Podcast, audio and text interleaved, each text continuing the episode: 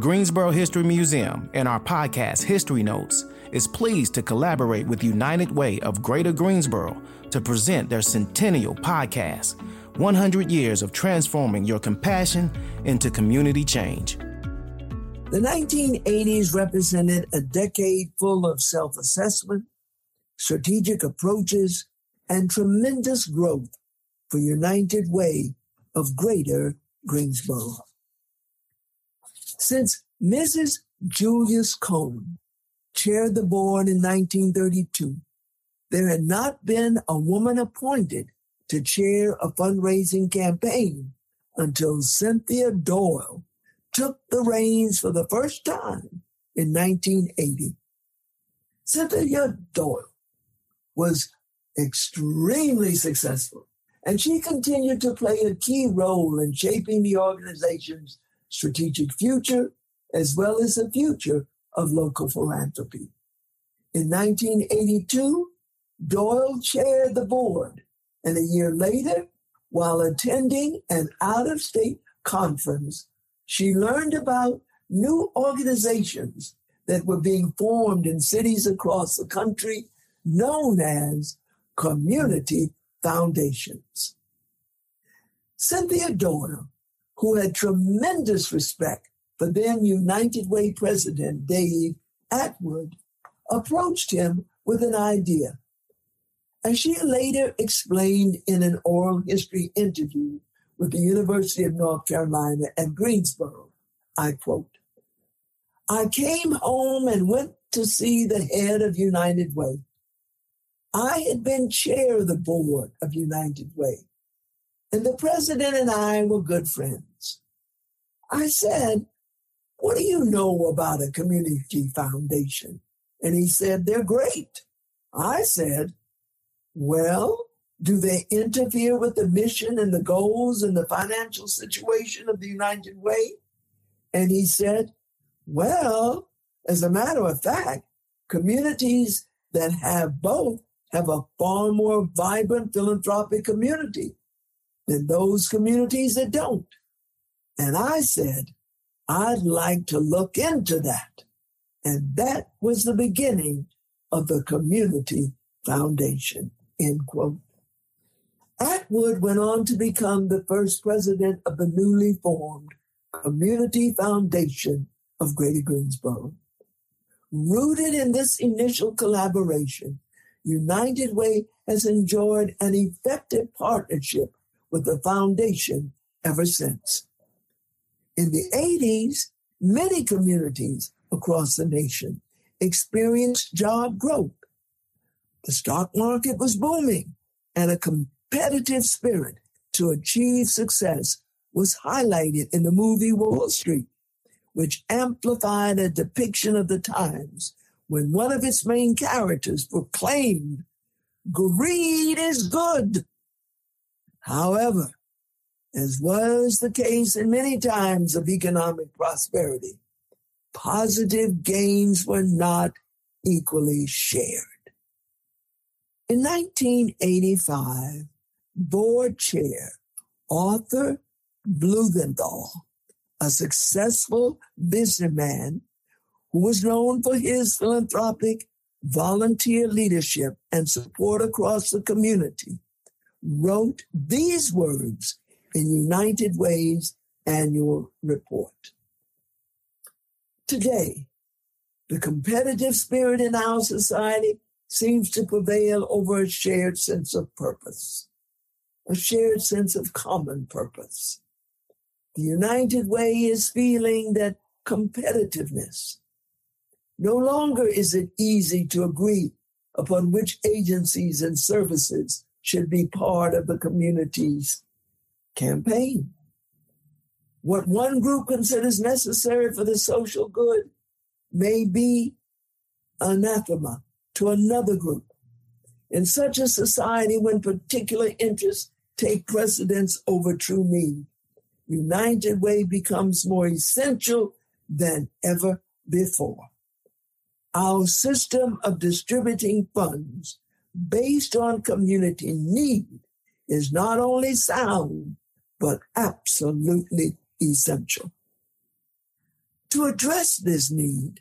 United Way leadership looked to the organization's strategic planning committee, which represented a cross-section of the community, including past United Way presidents and board members.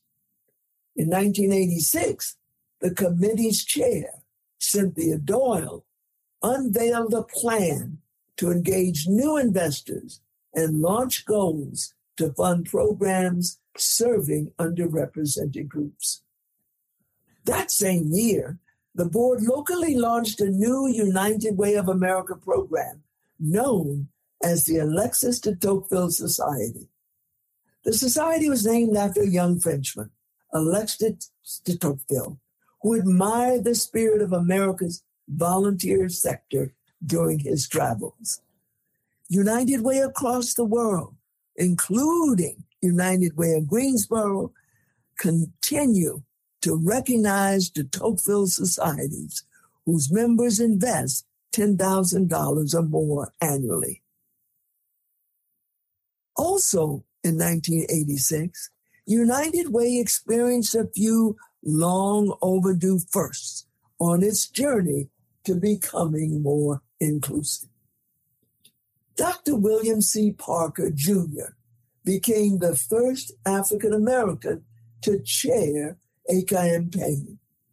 Under his leadership, the campaign surpassed its goal, raising $5.5 million, which supported 38 agencies.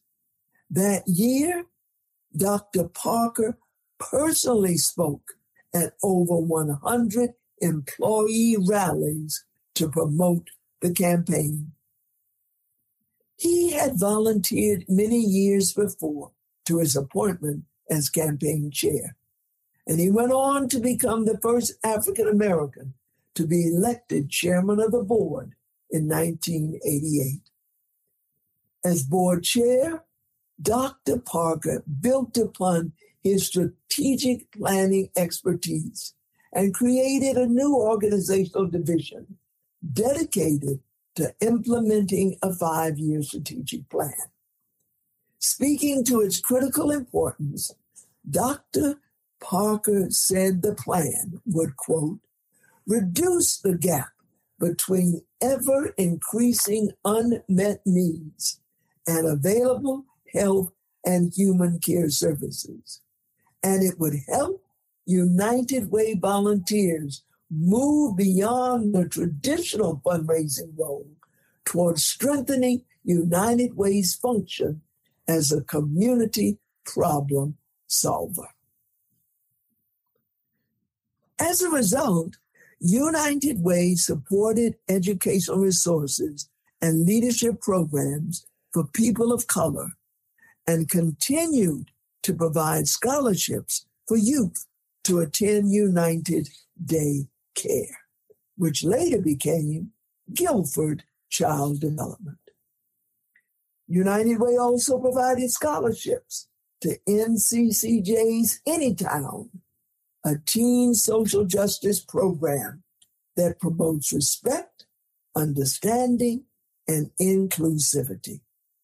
Additionally, scholarships were provided to local youth attending summer nutrition and recreation programs offered by the Guilford Native American Association.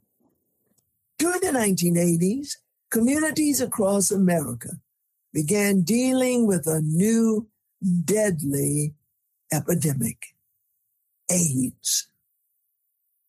Triad Health Project became a local expert, offering insights and support to the Department of Public Health and Cone AIDS team. In 1988, Triad Health Project wrote United Way saying this, other agencies, both private and public, come to us for help in assessing problems and finding solutions. Now, however, as the AIDS epidemic grows in magnitude, we are in need of increased funding. We are continually pressed to help more people and agencies. Under these circumstances, We cannot possibly continue to deliver high-quality services to our persons with AIDS and act as an interagency liaison if we only have volunteers. As a result of the petition, United Way provided funding to help Triad Health Project hire its first permanent part-time employee who could better support the needs of the community. Thanks to visionary and strategic leadership during the 80s, United Way began raising more money and partnering with more community agencies. In 1989, annual campaign chair David Nisbet increased community support over the previous year by nearly 17%, helping raise $7,810,000 to support 39 agencies. The increase in donations represented the largest percentage growth in a campaign year over year since 1944. You've been listening to History Notes, a product of the Education Department of the Greensboro History Museum. Just as you visited for this podcast, continue to go to www.greensborohistory.org and select the Discover and Learn tab to listen again or learn more about many other subjects. We also invite you to follow us on Twitter, Facebook, Instagram, and YouTube. And please stop by the museum when you can. We're located at 130 Summit Avenue, Greensboro. Hours vary, so visit our website or call 336-373-2043 for details. Once again, thank you, and keep tuning in to History Notes.